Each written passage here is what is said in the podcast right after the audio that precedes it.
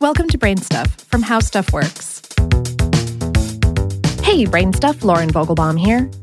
If you want to sound knowledgeable the next time your car needs some work, don't tell your mechanic that your car needs a tune up. That's because the term tune up specifically refers to maintenance that modern cars generally don't require anymore. Traditional tune ups on older cars can help keep them in good shape and enable maximum gas mileage. Getting your car tuned up means having necessary adjustments of certain engine components. At the same time, regular parts that wear out over time, like spark plugs and condensers, are replaced. But the engines in many newer model cars don't even use those components any longer, and today's engine parts are designed to last much longer than those in years past. So, what you might think is a tune up on a new car probably isn't, and that's because your car is much more advanced. Consumerist says the cutoff year for whether or not your car will need a traditional tune up is 1999, though there may be a little wiggle room on either side of that depending on other factors. In general, though, if your car was built in the last 20 years, you should use the preferred phrasing routine maintenance or scheduled maintenance rather than tune up.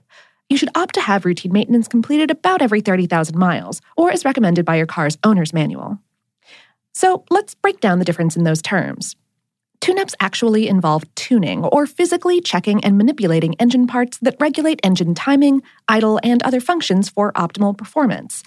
A tune-up requires a certain level of mechanical skill and an understanding of how an engine works.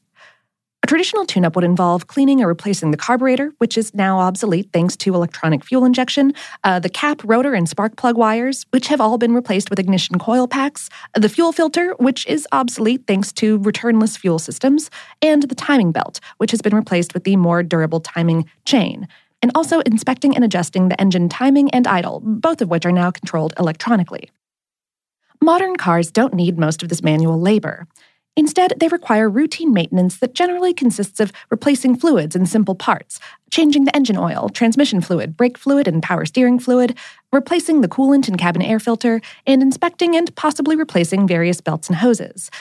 Note that the newest cars on the market, or certain types of cars like electric cars, may have eliminated some of these parts, especially certain belts and hoses. Consumer Reports cautions that getting a tune up is a common upsell by mechanics, or a charge one might even tack onto your bill indiscriminately to make you pay more than necessary. In other words, if your mechanic or shop says your car needs a tune up, be wary, especially if it's a late model car. That said, some trustworthy mechanics or shops may still use that term out of habit. Pricing for routine maintenance does vary based on several things. Those factors include everything from where you live and the type of car, some cars might use more expensive parts, to whether you're visiting a dealership, a chain, or an independent shop. The recommended maintenance schedule for late model cars takes a lot of the guesswork out of the equation. If you follow the schedule for your car, you should be in the clear, though there are always factors that can make a fluid go gunky or a part wear out earlier than expected.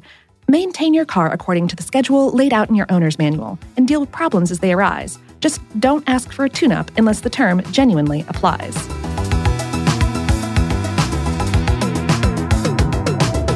Today's episode was written by Cherise Threewitt and produced by Tyler Klang. Brain Stuff is a production of iHeartRadio's How Stuff Works.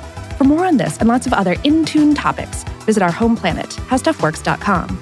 And for more podcasts from iHeartRadio, visit the iHeartRadio app, Apple Podcasts, or wherever you listen to your favorite shows.